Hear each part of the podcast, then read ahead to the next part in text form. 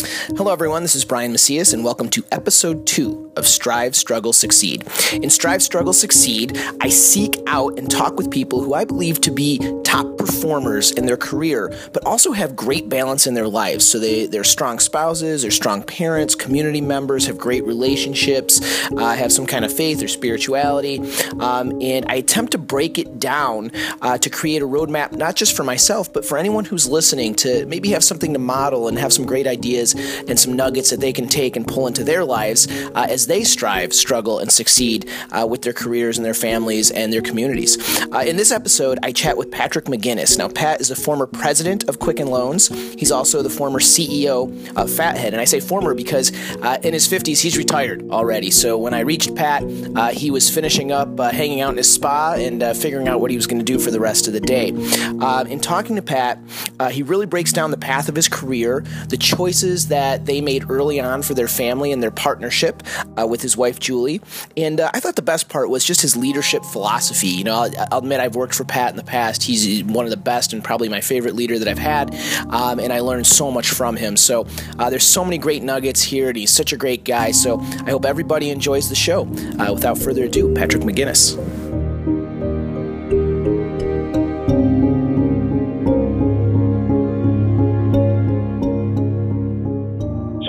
You and, and I know your history for the most part, and I know the family, but I'm going to be introducing you like to all these folks who don't, right? So if you do me a favor and just kind of you know walk us through like you know who who's in the family, how old are the kids, and you know give us kind of the play by play. You know, I've been married for 26 years to my wife Julie, and we have four kids. Uh, Haley, who is 25 years old, Spencer, who is 23 years old, Parker, who is 21, and Hannah, who is 20. They are in college. Three of them are in college, actually. I have uh, two boys that play college football, one at Miami University and the other at Grand Valley. And my daughter graduated from Michigan State, and she worked for Tom Izzo for four years. So, very athletically inclined family. Oh, and my daughter Hannah she's also working for the Miami football team. So definitely a sports family. no doubt. And where do they get that from? Oh, absolutely their mom. Obviously, the truth is, I was a pretty good football player, Brian. Played at uh, Flint Powers High School and then went on to play at Eastern Michigan. No doubt. And Julie's athletic too, right? She's very athletic. She's a runner, you know, triathlons. She can swim. She's fast. So very, very athletically gifted, which certainly I think the combination led to us having uh, two college athletes, no question. Tell me a little bit about how you and Julie met. So I met Julie at Eastern Michigan, and as I said, I played football there.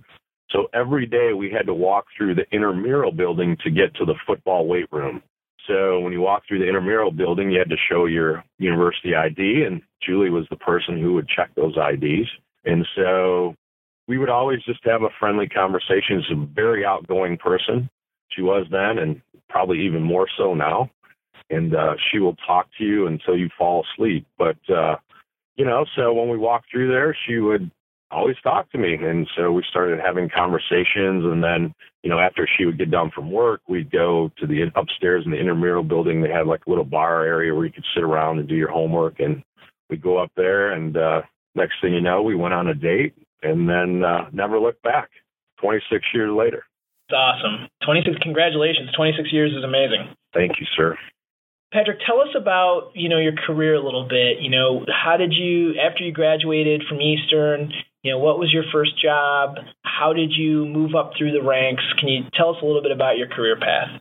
Absolutely. So I didn't graduate from Eastern, Brian. I played football there and I did most of my academic career there. But at the time I was playing football, I was very focused on my social skills versus academics. So my grade point was, uh, you know, it was a 1.9, probably one tenth less, and I would have been a plant. And so I had to transfer to Saginaw Valley State University, move home uh, once I was done playing football at Eastern, and really focus on school. So I went, moved home, graduated from Saginaw Valley with honors. So that was a big accomplishment for me. So from there, I was trying to figure out what to do with my career. Uh, my mother wanted me to be an attorney, always did, and, and certainly I was trying to live her dream somewhat. And then I realized I I really didn't want to go down that path. I took the LSAT, got accepted in law school, but decided that's not what I wanted to do. So I wanted to get into a career that would afford me the opportunity to move up as quickly as my abilities would allow me to. So, you know, I was looking for something commission based, sales based. So I looked at insurance, I looked at stocks and bonds, you know, Series 6. And then my sister in law was uh, cutting Dan Gilbert's hair at the time. And she said, Hey, I have a friend who opened a mortgage company. Why don't you go talk to him? So I went and uh, met with Dan and I got hired on the spot. It was hundred percent commission, uh, no base salary whatsoever. So it was all based on your performance. So, you know, be careful what you ask for, right? My wife was a little nervous because, you know, we're right out of college, 100% commission. But uh, so I took that job as a mortgage banker in 1993 with Rock Financial. Did pretty well. By 1994, I saw an opportunity for me to go up in the Genesee County area where I was from because I was born and raised in Flint, Michigan.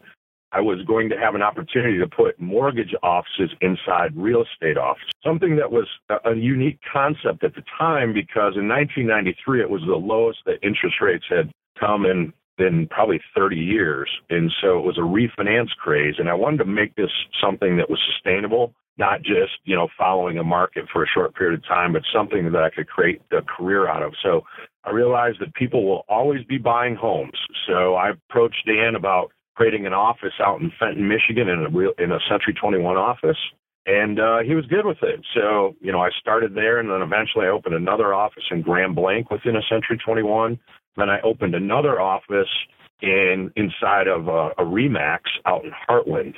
And so those three offices were very successful. So I did that from 1994 through 1998. And I was a producing leader at the time. So I would actually lead people and I was also writing loans.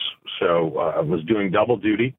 I did that until 1998. At that time, I was asked to run the entire sales force in 1998, which at that point I stopped writing loans and then was just straight leadership at that point. And I did that from 1998 through 2002. I was the vice president of sales for Rock Financial.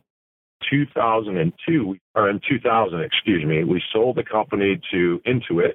And at that point, um, I was still the head of sales. I did that for two more years until 2002. And then at that point, we bought the company back from uh, Intuit, which that company became Quicken Loans. And when we bought the company back in 2002, I became the president of uh, Rock Financial and Quicken Loans.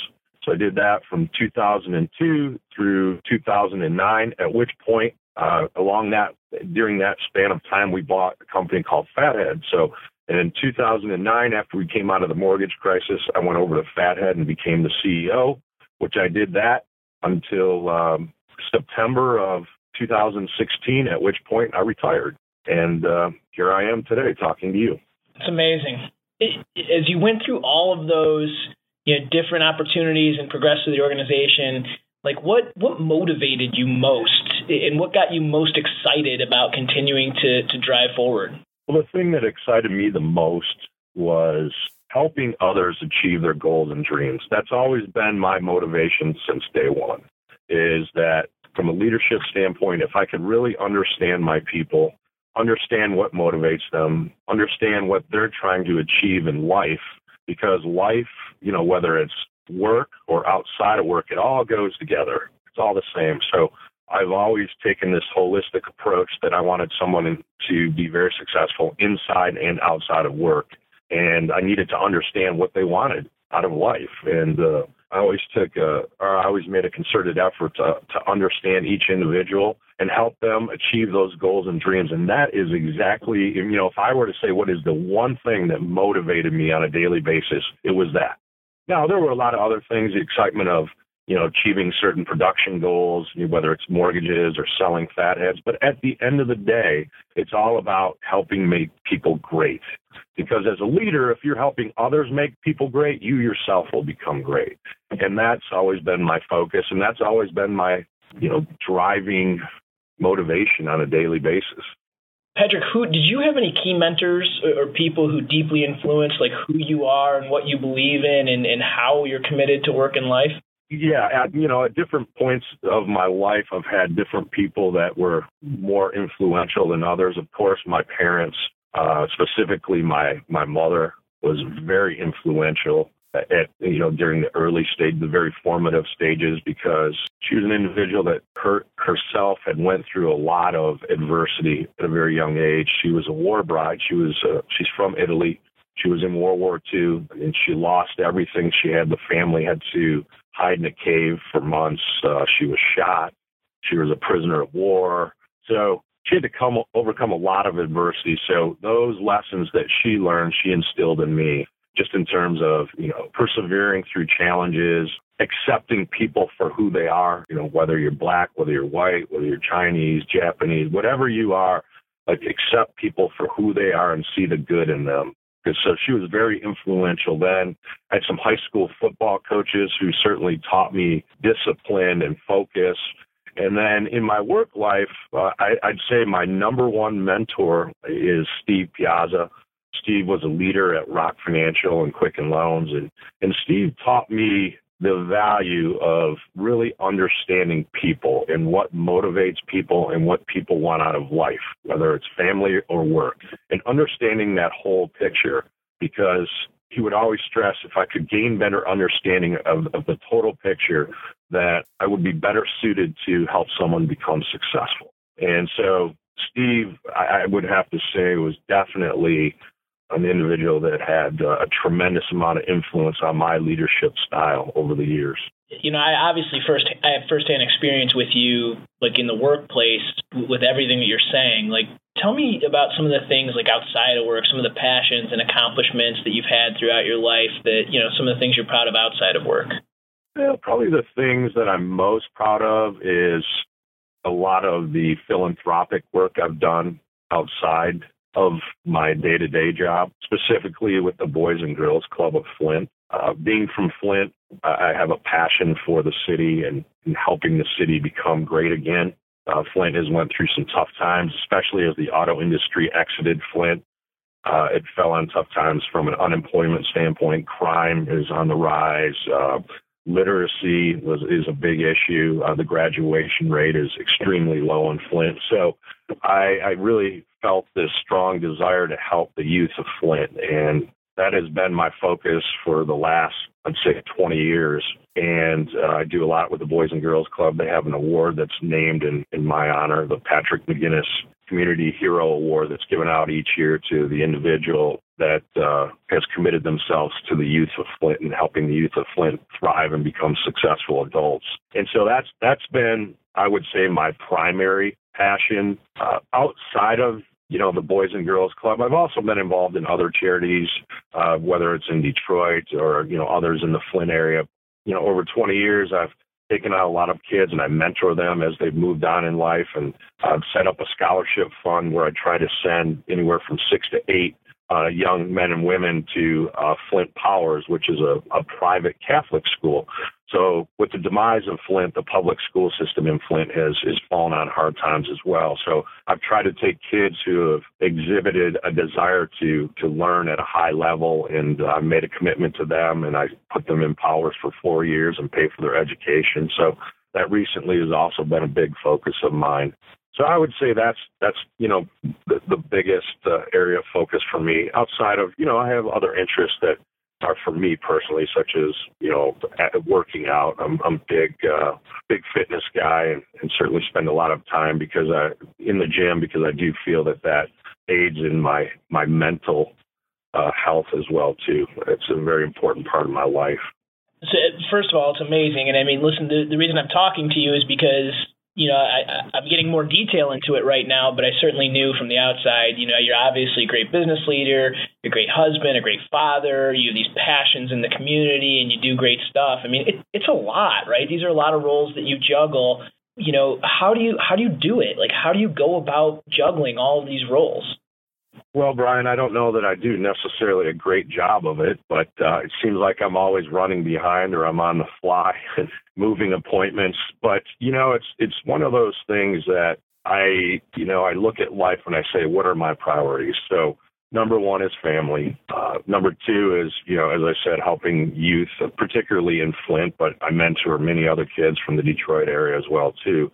So, you know, you have to make things a priority. And so what I try to do, if there's a family event, that takes precedent. And so I have to, you know, rearrange my schedule. If, it, if I have to meet with some kids or have meetings, that comes first. And then second is, you know, once those obligations are fulfilled, then I move on to my next passion, which is kids. And then, you know, it's, it's sort of like a, a funnel.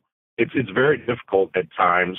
Uh, I feel like, you know, I've always struggled with quality as well because from a, uh, a time standpoint, I didn't have quantity, right? My time was filled on a regular basis.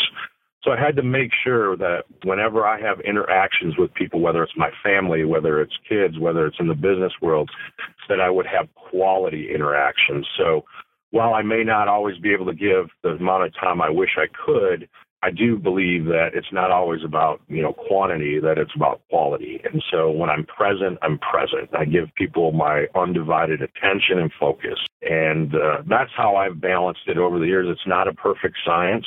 It's something I, I call it a work in progress every day, managing your schedule. And even now that I'm retired, it seems that I feel like I'm busier now than I, than when I was at work, you know, with family stuff, especially. So uh, again, it's it's about quality, though. You know, I try to when I'm present, I'm present, and uh, that helps in the prioritization of you know once I decide this is what I'm going to do, I try to do it as best I can.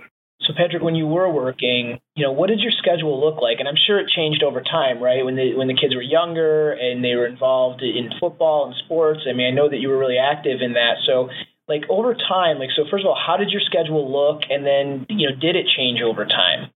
So as I said, my family was always my priority. So you do have to provide for your family and put meals on the table. So work has to be right at, at the top of that priority list. So I'm not going to say that it was easy. It was always a challenge, but you know, on any given day, I would show up at the office uh, anywhere from you know six to eight. I'm an early riser, so I always try to get in early and get a lot done early, especially when all the kids were smaller and in sports, because the one thing I always said I would do was never miss an event, whether it was athletic or whether it was school event, whatever it was, I would never miss an event. Now, I wasn't home a lot. I was away from the kids an awful lot, but the one thing they will always remember is that I showed up at every event. So I would always get in early, try to get a lot done early. If I had to run out like mid to late afternoon, I would literally run out, go to the event, come back, and uh, resume working at that point. Or if it was something at the end of the day, I would try to get in even earlier. That's generally when I would get in at six, try to get more done in the first half of the day because it was very important for me that I had to leave at you know five thirty, six o'clock to to see a sporting event or a school event. And so I did, you know, I was I was very fortunate in the sense that I did have a little bit of flexibility to move my schedule around accordingly. But that's something I made a, a big, a, a top priority. It's something that I communicated to the leaders I had to report to, and, and they, you know, obviously they afforded me that opportunity because uh, obviously I was very productive and I was able to get my work done as as needed. So I was given that flexibility, which you know, for me, it was very re- rewarding because I did not miss events, and uh, my kids will remember that forever. Love it. And so, for things that you did for yourself, you'd mentioned exercising and working out, and you know, I I know that you're big into that and always have been. You know, how did you fit that in? Was it scheduled, or was it kind of just squeezed in when you could do it? How did you approach that? Well, I did schedule it in. Uh, typically, for most of my working years, I would try to do it in the morning.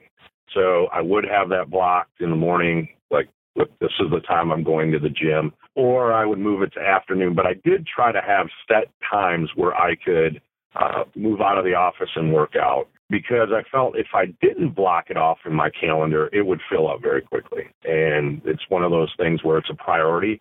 So I had to make sure it was in my calendar so that other things didn't take precedent. And so definitely would always try to block that time off. Wasn't a perfect science again, you know, because sometimes things that were more pressing that I had to address at work would come up and I'd have to deal with it and deal with my schedule accordingly. But certainly I think with exercising, it, it, has to be something you plan for from a mental standpoint as well as protecting your schedule. So obviously, you know, having a strong partner and, and you and Julie have been married for 26 years and having four kids, I mean, she's obviously a big part of it. Like, did you guys have like an agreed upon, like, hey, th- this is how we divide up responsibilities and this is what we're going to do to, you know, get through the days and the weeks and the months and the years? How, how does that partnership work and how did it work when the kids were younger? Yeah, absolutely. We had to have an understanding uh, because, you know, I was working 12, 13, 14 hours a day, I'd get home sometimes 10 o'clock, 11 o'clock, 12 o'clock at night. And so you had to have an understanding. And, and the understanding was that I was going to go out and try to create a very successful life for us so that our kids could experience things that, that we couldn't because my wife also came from a very modest upbringing and she would take care of the homestead and I would put meals on the table. And that was the agreement. And I think that's very important, especially when you're in a job that requires a lot of time because I, you know, and I do believe if you're going to be success, successful in life, there is a time commitment. And we had to have an understanding there because if we didn't, it would be very contentious and our marriage probably wouldn't have lasted. And I've seen that happen to people. And so she understood what it was going to take for me to be successful. She was willing to make that commitment, supported that commitment, took care of the homestead. And as I said, though, I tried to be present at certain key events. And when I was present, I tried to be very focused and uh, you know, dialed in on what was happening in front of me. So again, it wasn't always quantity, but it was quality. And that was the agreement we had and and it served us well. We have four great kids that have all went on to do amazing things, whether it's sports or academics. And so I'm, I'm very blessed that I had someone that was in a partnership. That's how she viewed it. I viewed it that way. She viewed it that way and was very effective. So, so acknowledging that partnership, and then you'd also said that you know, we see the opposite, right? We see people who, who end up divorced and it just doesn't work out. And this is a big reason that I'm, I'm doing this research project, right? Is, is I really want to understand, you know, what, what keeps it together when you've got, you know, the, the demands that you and I have had on our careers and, and we want to stay married and have a family, you know, it's, it's difficult. And so do you guys, do you have any points that you can reference when maybe it was difficult or there were some things that you know there were outside pressures from other people who maybe didn't understand the, the the, arrangement that you guys had or your relationship. Did you ever feel like you guys had to justify what you were doing? No i never felt that pressure. I think again because we had a great marriage or we have a great marriage. It's it was something where because of that time commitment on my end and i was gone so often or you know a number of hours each day we had to do things that would continue to help our relationship.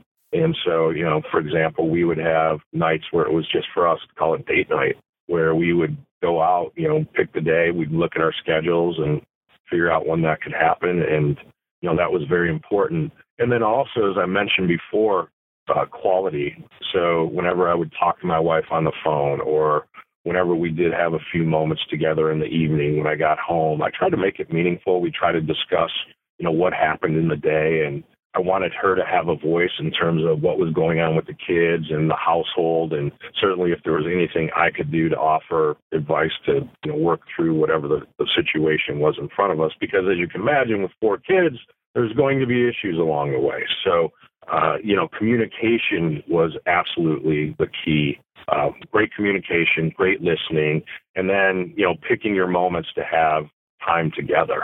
And so I think from the outside, we never really faced any sort of criticism of how we did things. If anything, I think people respected how we handled our relationship and looked up to us. I, I would agree with that wholeheartedly. So you, you had mentioned date nights was there a specific frequency or a specific night, or was it kind of just where you guys could fit it in? You would really make the effort to do that. We just made the effort to fit it in because, again, with four kids all playing sports year round, my busy work schedule, we had to be somewhat fluid. We try to do it generally like on Thursdays was was a big time for us during the week. So we try Thursdays, but sometimes that wouldn't work. But we did make a commitment that at least once during the week uh, we had to you know try to do something as a couple.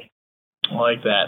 So Patrick, you know what what are the lessons? So kind of reflecting and, and looking back and lessons learned. like what are the lessons for someone like me who wants to do it all, right? Who want I want to be a great husband, I want to be a great father, I want to be a great leader to my people, I want to be involved in my community. You know, what what are the lessons I should take in? You know, it's I, I live by something called care, trust, and loyalty, and that to me transcends all aspects of your life. And if I were to summarize what's the best advice I can give someone, is one, you have to prioritize, right? I mean, you have to say what comes first, you know, and, and again, you know, as I said to you earlier, it was family, it was work, and then, you know, anything else I could do to, to help others fell in there and then take care of myself.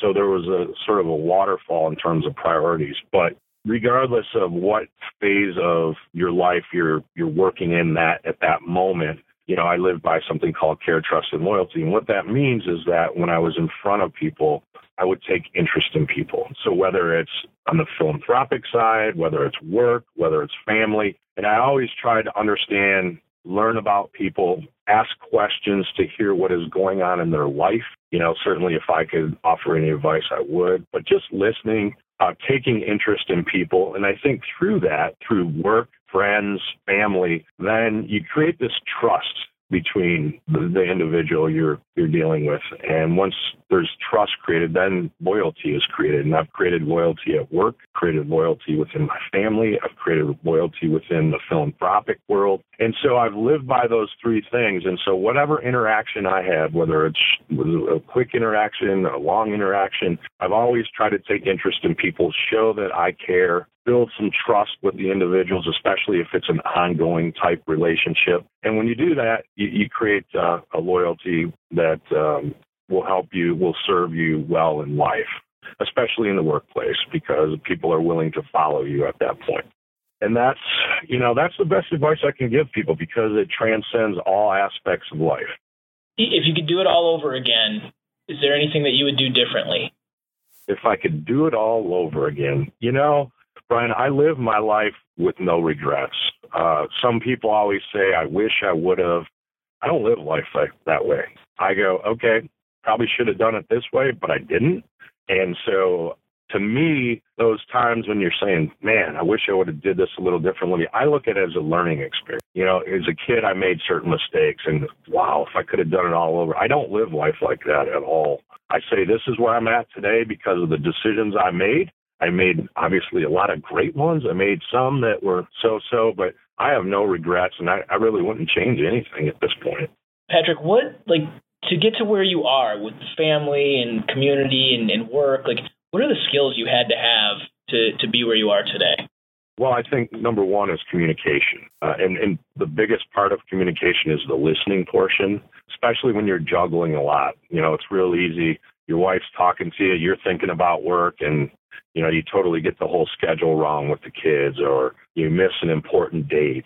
So, you know, for me, when you look again at all aspects of life, one of the, the keys to being successful and managing all that is, is communication. Communicating early and often, uh, whether it's at work, whether it's with your spouse or other work obligations, and and listening and listening, and also you know writing things down. I'm, I was always big on carrying around my yellow pad, which again I think is all part of communication, so that um, you know you're not just committing everything to memory because as your life gets busier between, you know, family and work, it becomes more and more difficult to manage your schedule. And to me, you know, communication is the linchpin of, of so many things and being successful.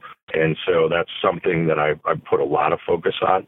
Uh, I'd say the second thing is composure. Um, things will go wrong at work. Things will go wrong with the family. Uh, and I've always been an individual that takes what's in front of me and you know if it's if it's a difficult situation i analyze it i break it down i figure out okay here's what we're going to do to fix it and move forward and then i go so i'm very composed in that way. And then once i've set my course of how i need to get things right i'm a bulldog. You know i just plow through it. And so if i were to say what are the two you know one of the two critical things i would say you know certainly uh, communication and composure and then I, I think the third, which we've talked a lot about, whether it's family or work, is building relationships. That's a very strong skill set of mine. Of I've always taken interest in people. Again, whether it's work, family, philanthropic. People interest me, and because of that, I've been able to to create some very strong relationships. And so those three things have really been uh, paramount in my success.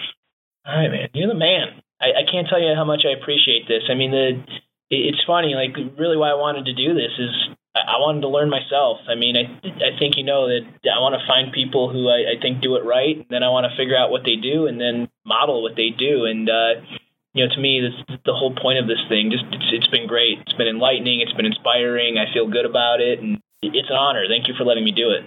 Yeah, no problem. Yeah, and you know, Brian, my skill set is is building relationships. You know, I told somebody the other day they were asking me the same. You know, I mentor a lot of leaders still at Quick, and one of them asked me, you know, just about the relationship building, and you know, like I said, because this is not stuff that it starts and stops. This is a way of life, right?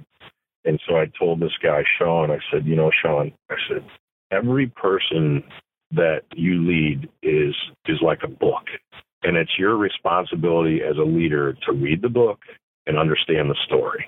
And I said, if you learn how to perfect that, you will be very successful at people, which will make you a very successful leader. And uh, you know, that's to me, that's that's what it's all about because that that also goes on into your family life as well. Jotting that one down. Anyways, Every person you lead is like a book. It's your job to read the book. I like it. Yeah, and understand the story. How, so uh, scale one to ten, one being painless, ten being really painful. How is this? Yeah, uh, it was pretty painless. In fact, I enjoyed it. so good. I'm I'm going to use that as a quote. I'll be like, you know, hey, listen, this is painless. People enjoy it.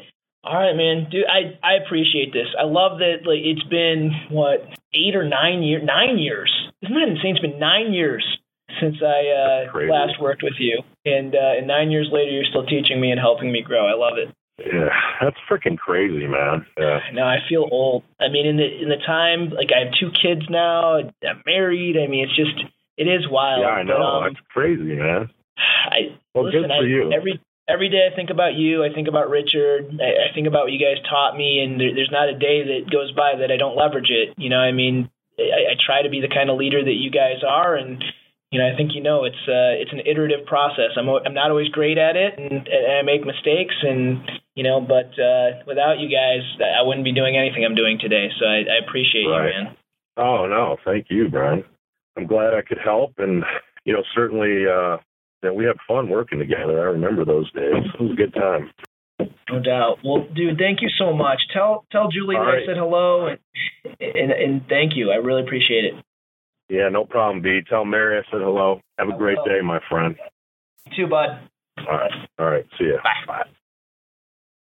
I'm really happy and feel very fortunate to have had the chance to reconnect with Patrick after these years. As I mentioned, I, I worked for Patrick. He was probably my favorite leader. I learned the most from him. Uh, I've always viewed him as a model and tried to model myself after him. And uh, just being able to reconnect with him was strong.